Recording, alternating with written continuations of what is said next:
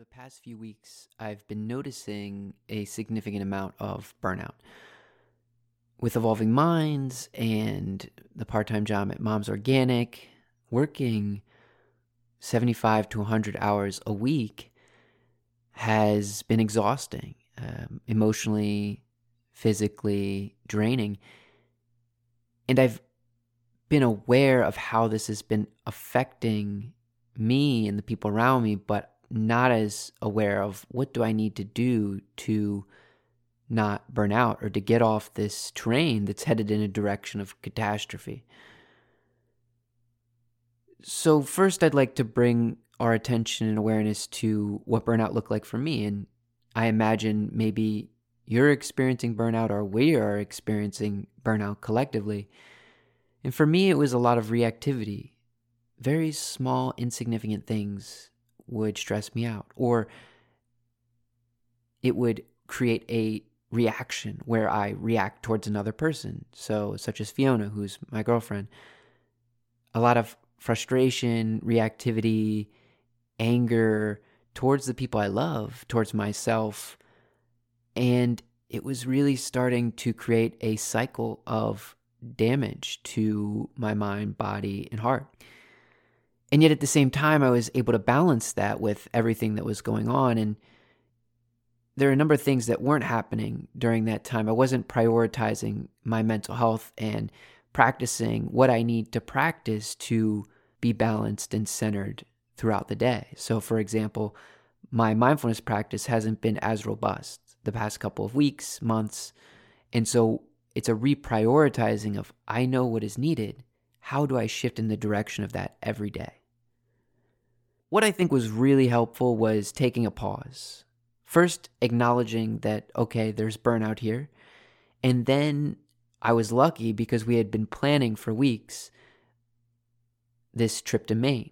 Uh, we went to, Fiona and I went to Acadia National Park, which is a, you can't really describe it. It's just really beautiful. And there's mountains and the coastline and trails. And we hiked around over 55 miles in a week. And it was a mixture of hiking, getting up early in the morning to beat the crowds, hiking a lot in the morning. And then in the afternoon, we would kind of kick it back, rest it. We were staying in a campground and just chill. And one of the things that was really helpful for me was not setting a time to meditate. Because normally, when we go on these vacations, or at least when I do, part of this whole experience is really looking at what are the patterns that I'm bringing to this experience, which was burnout, and how will I skillfully adapt and work with some of these patterns that are still here and then shifting beyond. So, not setting a time to meditate or a timer was really awesome because I could just kind of meditate, but then just kind of shift into just sitting there. We had a a swinging porch, a swinging uh, a swinging porch, a swinging swing. I don't really know how you call it. It's like you know, it's like one of the longer ones that's on a porch, and I sat there a lot. I sat in a chair, and I would just and we were surrounded by trees on the campground. I would just sit there and just kind of watch my mind and the directions that it would go in the cycles. I mean, I would notice when we were hiking or or when I was taking these times to to pause and do nothing that the mind that my mind at least was in these cycles and patterns of obsessions stress fear. And it was only till i got to step back and observe that i was able to shift consciously and skillfully outside of them into the present moment. But when i was in that burnout before the vacation it was like a tra- it, it was just a train i couldn't get off. And there was no there's nothing really that i could do until I remove myself from the environment that I'm in day to day to change some of these patterns. And so, what that kind of transitions into is well, what was the insight that, what was the insight that was kind of gained or gleamed or, or whatever you want to call it post this retreat, this refuge? What I found was it's a reprioritizing of when I wake up in the morning, the first thing that I need to do is walk, go on the morning walk.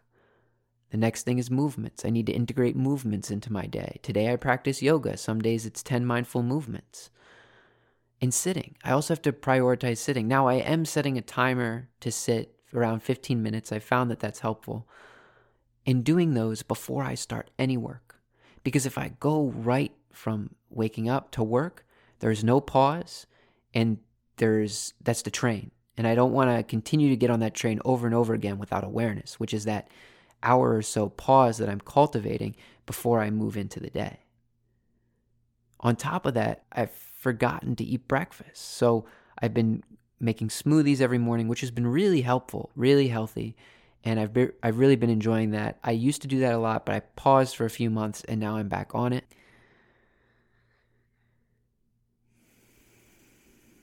And so during that week, there was a lot less stress. Maybe it was a, a, a washover from the vacation, but I was really able to like this is good. You know, this is a this is sustainable. This is a sustainable, you know, self-care, anti-burnout strategy. The one insight that I think I'm understanding about burnout is that it changes.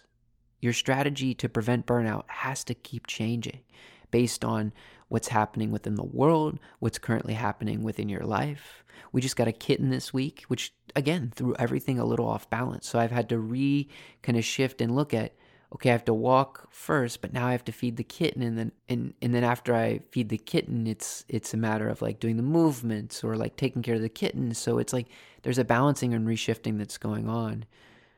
And I feel a lot better. I feel a lot better and I'm thankful for that. I'm thankful that I have team members around me that encourage me to disconnect.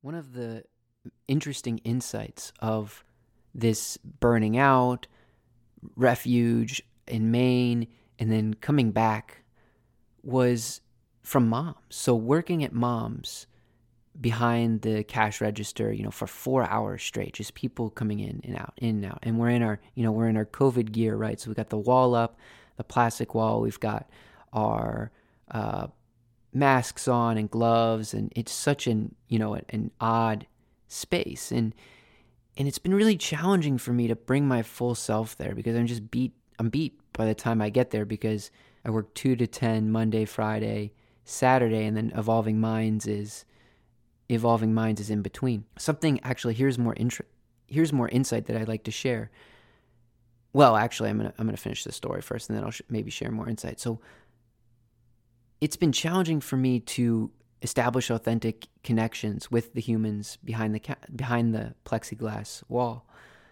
and yet the week that I get back, three people tell me their name.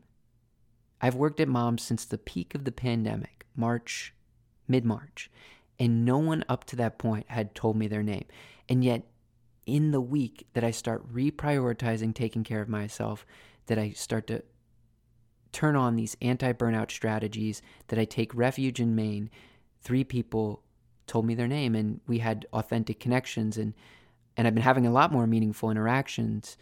It's because there's a sense of being recharged, you know, and not drained like a useless battery.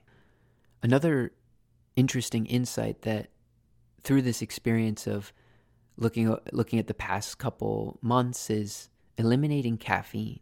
The regular intake of caffeine, I noticed that I was really stressed as a result of the caffeine consumption. My body would go into that like you know, I'd get up and the first thing that I would do would be the dependence on the caffeine and it was very healthy to step back and stop all caffeine consumption. Now in Maine, the funny thing is I actually had caffeine, but it was at like cafes after hiking and everything. It was more of like a treat. You know, I do really enjoy the taste of ca- ca- ca- uh, coffee, but the past week and this week, I've really been back on eliminating it to really see, you know, let's see what a month is like without caffeine. And now again, I I did treat myself on Sunday, and I do plan to do maybe once a week where I get like cappuccino or you know some you know something to just enjoy the experience because it was not enjoyable anymore. And it was a autom- you know being on automatic pilot mode is i think a deep symptom of burning out and and maybe a strategy of surviving.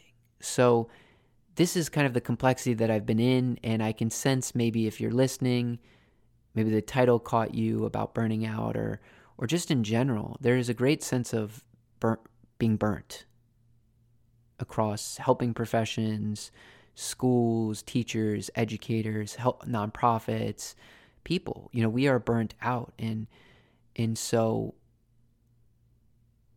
whatever you can do to reprioritize your mental health I want to encourage you to do so. And it, in a lot of what I was sharing, there are many deep privileges in, in a lot of things I, I was sharing. And, you know, I don't have to work, uh, you know, I don't have kids or the, I, I have the flexibility to do these things. And I just want to honor and acknowledge that as well.